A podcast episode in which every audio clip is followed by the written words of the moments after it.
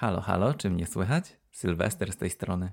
Witam Was bardzo serdecznie w kolejnym odcinku mojego podcastu. Zastanawialiście się kiedyś, czy wyjazd na emigrację jest dla Was? Wydaje mi się, że żyjemy w takich czasach, że każdy albo zastanawiał się kiedyś nad tym, czy chciałby mieszkać gdzieś indziej, w innym kraju, spróbować e, tego innego stylu życia albo innej kultury na pewno jest też bardzo wiele osób, które mnie słuchają, które mm, może mieszkają na emigracji albo mieszkały, ale wróciły do Polski. Więc e, wydaje mi się, że każdy w dzisiejszym odcinku znajdzie coś dla siebie, ale już Wam mówię, o czym ten odcinek będzie. E, w odcinku Koperta z kasą i walizka pełna strachu opowiadałem Wam o tym, jak ja przyjechałem do Walii z jedną walizką i z jednym plecakiem. Nie miałem tutaj nikogo, E, kto by mi tam na początku mógł pomóc, więc zaczynałem praktycznie od zera.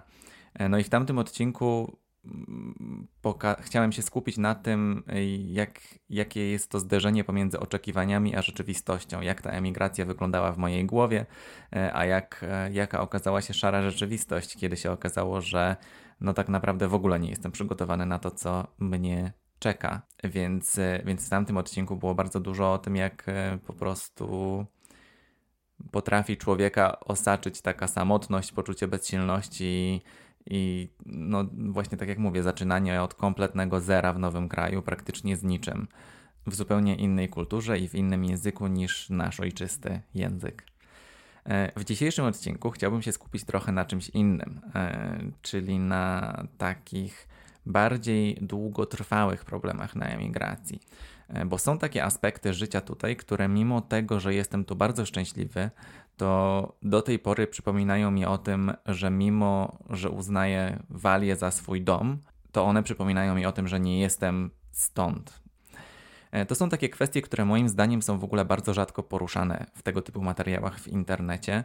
Większość źródeł e, informacji na temat wyjazdu za granicę, e, żeby, czy przeprowadzki za granicę, to są materiały dotyczące tego, jak się przygotować, co zorganizować, co warto wiedzieć, tam 10 rzeczy, które musisz zrobić przyjeżdżając do takiego i takiego kraju, ale bardzo rzadko rzeczywiście rozmawiamy na temat tego, jak to życie wygląda już później, jak już się wszystko ustabilizuje, to wydaje mi się, że ten obraz, który jest przedstawiany, mm, jest taki, że na początku jest bardzo ciężko, a później to już jest w ogóle sielanka i jest super i, jest szczęśliwe zakończenie.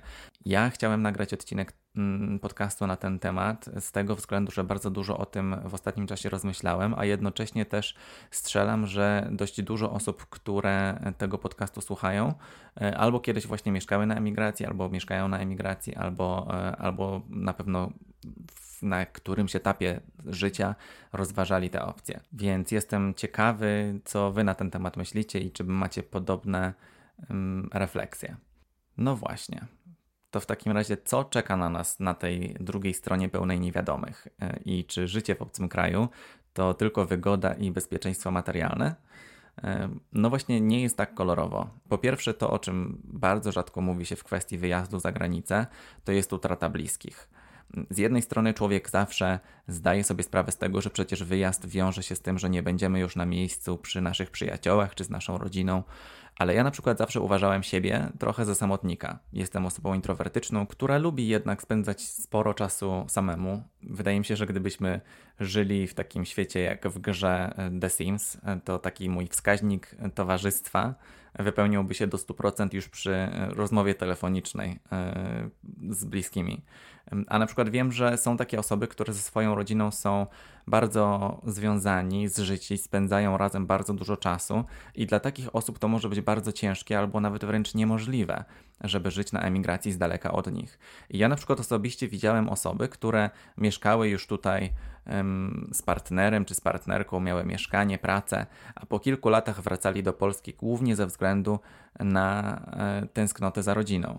Więc e, warto o tym pamiętać, e, bo to jest dosyć no, jednak ważny czynnik, który potrafi uprzykrzać nam życie nawet miesiące i lata po przeprowadzce, bo jeżeli ktoś jest bardzo związany z bliskimi i, i ma tą potrzebę tego, żeby, e, żeby być na miejscu e, z nimi i te rozmowy telefoniczne czy przez kamerkę nie wystarczają, to to może naprawdę spowodować, że nasze życie na tej emigracji jest przepełnione tęsknotą i, i, i takimi no jednak smutnymi uczuciami, nawet lata po przeprowadzce. I ma się cały czas takie poczucie że coś się straciło.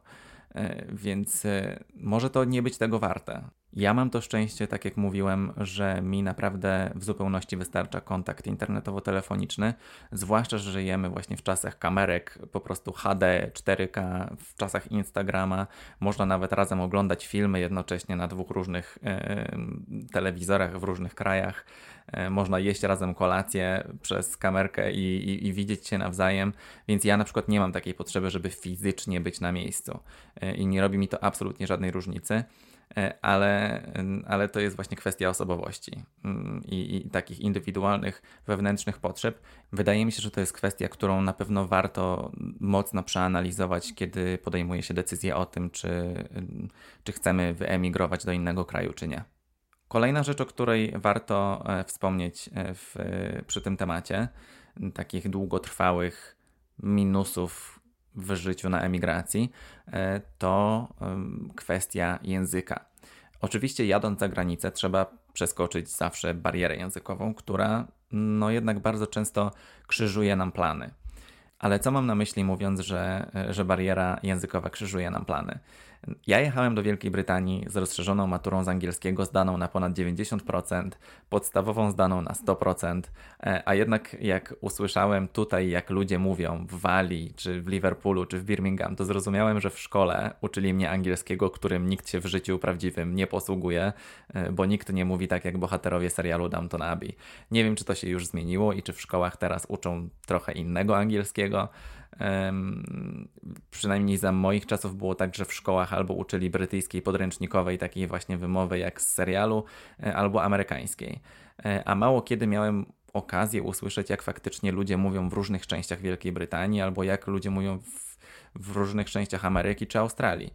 Mm, tak więc e, no, przyzwyczajenie się do walijskiego akcentu i nauczenie się tutejszych lokalnych zwrotów jakichś takich, nie wiem, slangowych powiedzmy słów, zajęło trochę czasu, e, ale prawda jest taka, że o ile tą barierę językową, która jest niefajnym aspektem przyjazdu do obcego kraju na początku, można przeskoczyć, tak faktem jest, że tego języka obcego nigdy nie kończymy się uczyć. I, I, to może być frustrujące, kiedy właśnie nawet 2, 4 czy nie wiem, 10 lat po emigracji nadal w czasie jakiejś takiej zwyczajnej rozmowy ze współpracownikami e, w pracy rozmawiamy na jakiś taki lekki temat i totalnie nie znam znaczenia jakiegoś jednego ważnego słowa, które w tym kontekście sprawia, że nie rozumiem całej rozmowy i, i, nie do końca ogarniam, co się dzieje. Jeżeli nie jesteśmy w stanie tego wyłapać, jesteśmy tam tyle czasu i zwłaszcza jeżeli mamy poczucie, że no ludzie już patrzą na nas jak na taką osobę, która właśnie posługuje się językiem bardzo dobrze, e, a nagle no, nie znamy znaczenia jakiegoś słowa, to, to znowu jest takie ukłucie i jest takie poczucie tego, że czujemy się niedostatecznie nauczeni, nieprzygotowani e, do, do życia tutaj.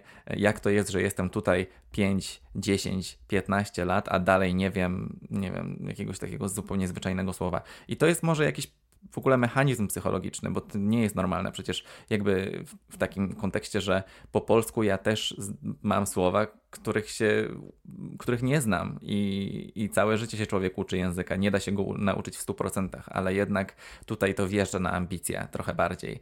E, I to jest coś, co um, dla osób, które na przykład może są niepewne siebie i mają problem właśnie z tym, żeby się odważyć odezwać e, w i, i ciężko było im przeskoczyć barierę językową, to to są rzeczy, które mogą jeszcze bardziej je y, właśnie tak zniechęcać do brania udziału w, w jakichkolwiek, nie wiem, rozmowach, dyskusjach, aktywnościach, w wychodzeniu ze znajomymi, jeżeli to nie są sami Polacy, wiecie o co chodzi. Inna kwestia dotycząca języka y, i właśnie takiej, takiego długiego życia już na emigracji, to jest kwestia akcentu. E, bo no, ciężko jest jednak zgubić akcent. E, w ogóle co to znaczy zgubić akcent, tak? Wydaje mi się, że Polacy jako naród są generalnie bardzo tacy e, krytyczni wobec swojego angielskiego i każdy by chciał mówić właśnie tak jak speakerzy na taśmach audio w podręczniku albo bohaterowie seriali. E, a prawda jest taka, że jak wyjedzie się do Wielkiej Brytanii, to każdy ma inny akcent. Nieważne, czy ktoś jest Brytyjczykiem, czy, czy ktoś jest obcokrajowcem, bo nawet jeżeli jest się Brytyjczykiem, to wystarczy pojechać pociągiem trzy miasta albo dwa miasta, albo nawet jedną wiochę dalej i już tam ludzie mówią z troszeczkę innym akcentem, więc naprawdę e, problem jest taki, że jednak żyjąc na emigracji, ludzie w dalszym ciągu bardzo często pytają o to, skąd jest nasz akcent. I są dwie, moim zdaniem, w ogóle wersje tego, zadawania tego pytania.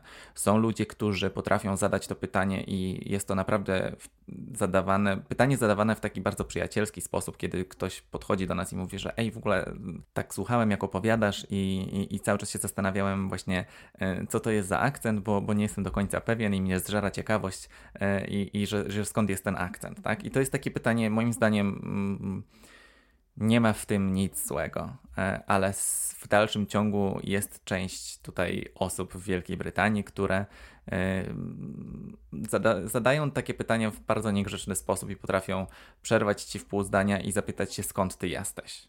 Mm, I, i, I to jest trochę brak szacunku, jeżeli pyta się na przykład osobę, która się tutaj urodziła, ale była wychowywana przez y, właśnie obcokrajowców, nie muszą niekoniecznie Polaków. Może to być rodzina, nie wiem, z Niemiec i, i, i, i ktoś, dzieciak się tutaj urodził, a jednak ma jakiś taki lekki akcent, który, który słychać i, i i takie pytanie, skąd ty jesteś, może zaboleć, bo może taką osobę, y, może sprawić, że taka osoba czuje się właśnie jakby nie była w domu, mimo że jest w domu. Wiecie o co chodzi.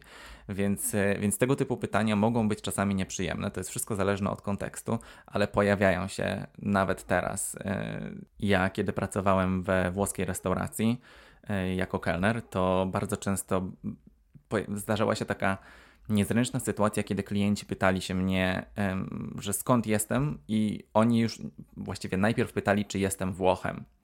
I mówiłem, że nie. Później się pytali, czy jestem Hiszpanem. No, znowu mówiłem, że nie. Później się pytali, czy jestem z Francji. E, I, to, I cała ta rozmowa była w takim e, bardzo. Mm, oni byli ciekawi, ale tak, pytali z takim uśmiechem i w ogóle, i, i, bardzo chcieli usłyszeć, że jestem właśnie Hiszpanem, Włochem, Francuzem albo coś takiego egzotycznego, wiecie, we włoskiej restauracji. E, a kiedy mówiłem, że jestem z Polski, to było takie: O, no tak, Polacy, Polacy są super e, I, i, i, generalnie to e, nasze drugie mieszkanie remontował taki Polak e, i, i miał na imię Adam. Znasz go? Wiecie, bo my się wszyscy Polacy znamy, tak samo jak wszyscy geje się znają, no. Więc po prostu, no, czasami takie mm, rozmowy bywają bardzo niezręczne, zwłaszcza jeżeli ktoś ma jakieś takie oczekiwanie, że no nie jesteście Polakami, tylko jesteście na przykład Włochami. No, więc jest to część życia tutaj, zwłaszcza jeżeli pracuje się z ludźmi, bo no, różnych ludzi można spotkać na drodze i jedni są bardziej taktowni, inni mniej. No ale skoro już zahaczyliśmy o temat e, ludzi mniej lub bardziej taktownych, e, to jednak mieszkając na emigracji i będąc mniejszością, e, no ja akurat byłem przyzwyczajony do bycia mniejszością, ale, ale po prostu no jednak będąc tutaj trzeba mieć świadomość, że są Brytyjczycy, na przykład jeżeli się mieszka w Wielkiej Brytanii, i wydaje mi się, że w innych krajach jest podobnie, e, ale wydaje mi się, że zawsze jest jakaś grupa ludzi, która rości sobie prawo do komentowania albo egzaminowania nas jako, nie wiem, społeczności właśnie polonijnej jako takiej grupy społecznej do generalizowania wniosków na nasz temat, decydowania o tym, co się powinno z nami stać, do czego powinniśmy mieć prawo, do czego nie. E, właśnie jakieś takie teksty, że nie wiem, Polacy kradną pracę Brytyjczykom, co też no, Polacy nie kradną pracy Brytyjczykom, tylko Brytyjczycy nie chcą takiej pracy, jaką Polacy wykonują, wykonywać w większości przypadków. E, no ale widzicie, słuchajcie, czasami jest tak, że można się spotkać z taką lekką ksenofobią, bo zawsze są jakieś takie grupy. Oczywiście w Wielkiej Brytanii to jest dosyć mała grupa, ale takie głosy można usłyszeć. I o ile ja się z czymś takim nie spotkałem, to mam znajomych, którzy się z takimi rzeczami spotkali. i z jakimiś niemiłymi komentarzami dotyczącymi właśnie tego, że, mm, że, że są z Polski, albo w ogóle, że, są, że nie są Brytyjczykami. E, wydaje mi się w ogóle, że w Wielkiej Brytanii najbardziej takim inkluzywnym towarzystwem e, jest społeczność ludzi pracujących w gastronomii, w hotelarstwie itd., tak itd., tak bo jest tam bardzo dużo ludzi z całego świata, ale jest tam też grupa Brytyjczyków, e, którzy właśnie jakby ja przez całą moją karierę w gastronomii, od współpracowników, czy menadżerów, czy kogokolwiek pracującego dla firmy, E, w której aktualnie, której aktualnie byłem częścią, nigdy nie poczułem się jakiś gorszy ze względu na to, że nie jestem Brytyjczykiem, czy że nie jestem z Walii, więc, e, więc tu naprawdę to zrobiło na mnie ogromne wrażenie, bo e, nigdy się nie czułem jako obywatel drugiej kategorii Wielkiej Brytanii, niezależnie od tego, czy ze względu właśnie na moje pochodzenie, czy na moją orientację. I, i, i to jest naprawdę super, to jest naprawdę super ale tak jak mówię, e, różne, różni są ludzie i, i, i, nigdy nie wiadomo, czy coś e, właśnie w tej kwestii może, może się nam przytrafić. I wiem, że są ludzie na tyle wrażliwi, że powinni wziąć pod uwagę właśnie, że takie rzeczy mogą się dziać, decydując się na, na emigrację.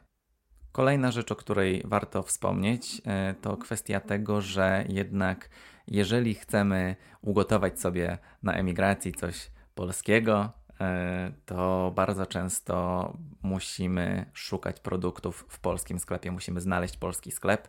Jeżeli ktoś mieszka w małej miejscowości tu w Wielkiej Brytanii, to może być ciężej. Co prawda, w takich dużych supermarketach zazwyczaj jest taka alejka, wiecie, smaki świata i można tam znaleźć polską półkę z kilkoma produktami ale jeżeli chce się ugotować coś takiego naprawdę polskiego, gdzie potrzeba jakichś konkretnych e, składników, to trzeba szukać polskiego sklepu. I to może być na dłuższą metę trochę irytujące, że no, poza pojechaniem na zakupy takie cotygodniowe, nie wiem, do, do właśnie do marketu dużego, to, to trzeba jeszcze znaleźć polski sklep, żeby kupić tam, nie wiem, ogórki kiszone, kapustę kiszoną, nie wiem, ogór, wędlinę, ser, e, tego typu rzeczy, e, albo Słuchajcie, na, najprostszy przykład. Mąka w Wielkiej Brytanii jest zupełnie inna moim zdaniem niż w Polsce, więc e, kiedy robię na przykład pierogi, to wiem, że muszę iść do polskiego sklepu i muszę kupić polską mąkę, bo inaczej one nie będą smakować tak jak pierogi mojej babci. A to jest, słuchajcie, no bez sensu jest robić pierogi, jeżeli one nie będą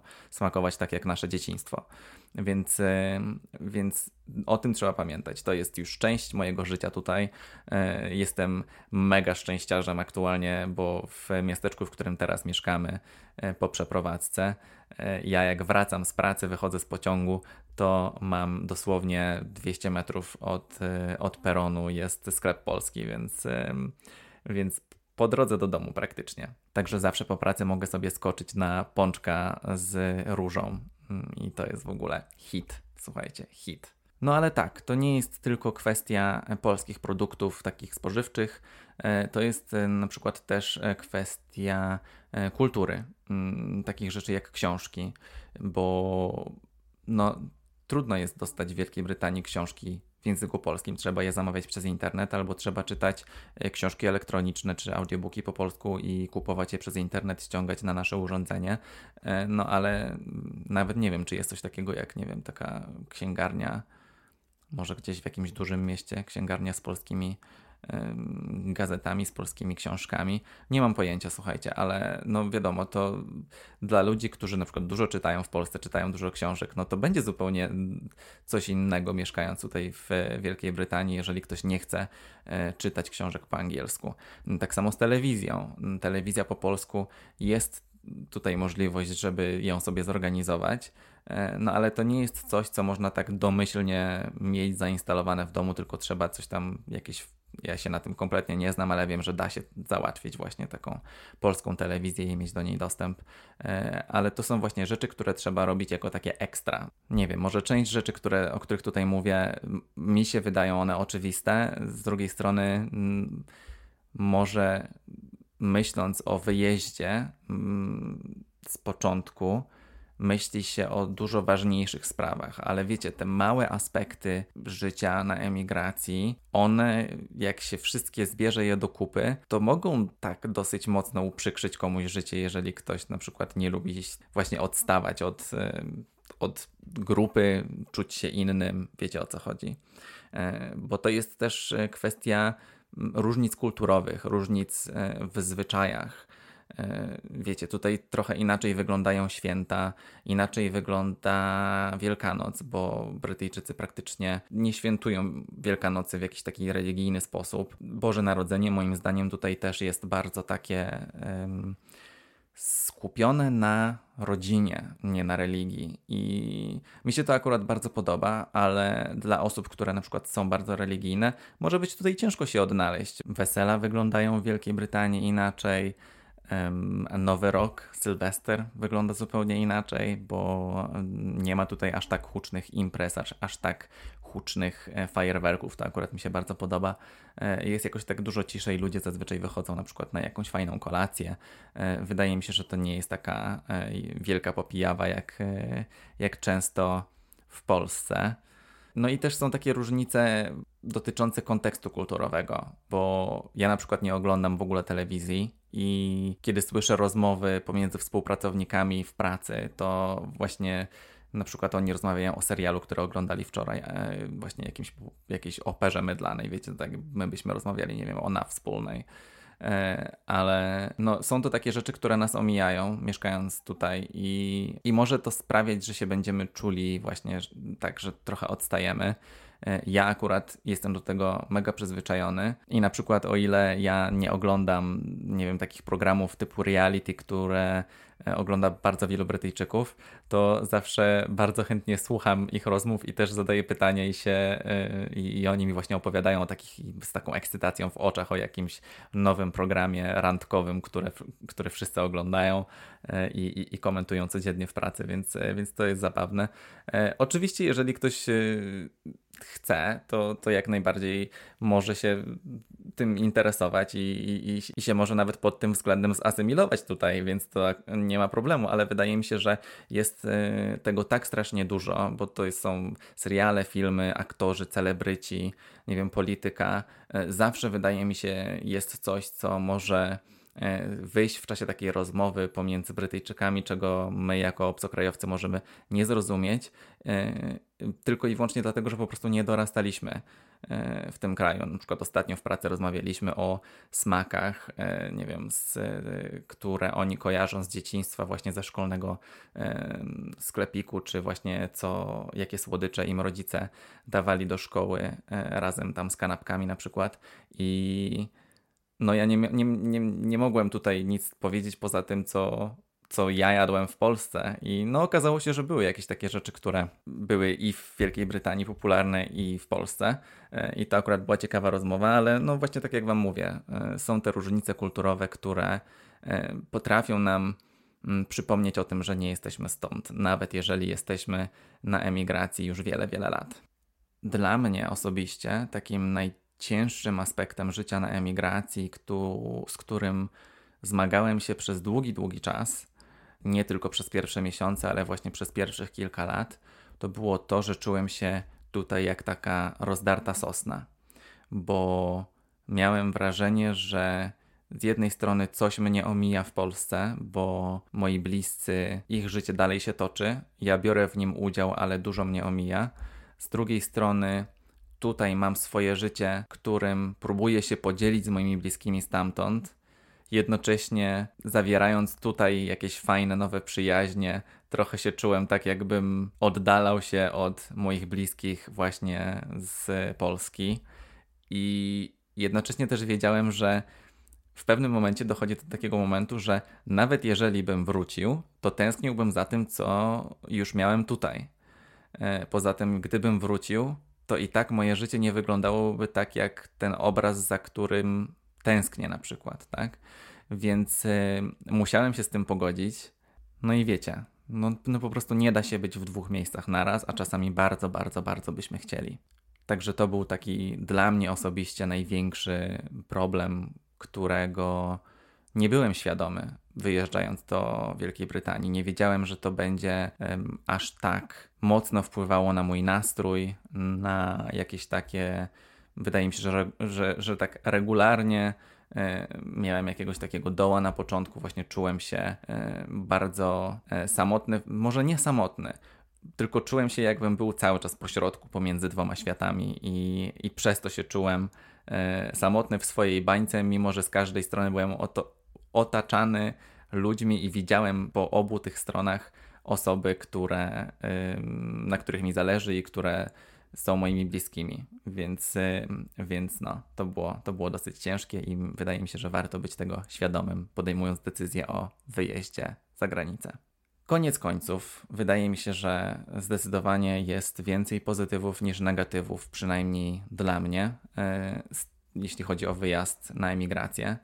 Te wszystkie problemy, o których e, wspomniałem w tym odcinku, mogą, ale nie muszą Was dotyczyć. Tak jak mówię, to wszystko jest zależne od Waszej osobowości, tego jak bierzecie do siebie różne e, sprawy, jak chcecie żyć, jak to życie będzie wyglądało, jak sobie to życie ułożycie ale wydaje mi się, że warto było taki odcinek nagrać, bo, bo chyba sam przed wyjazdem chciałbym takiego odcinka podcastu posłuchać.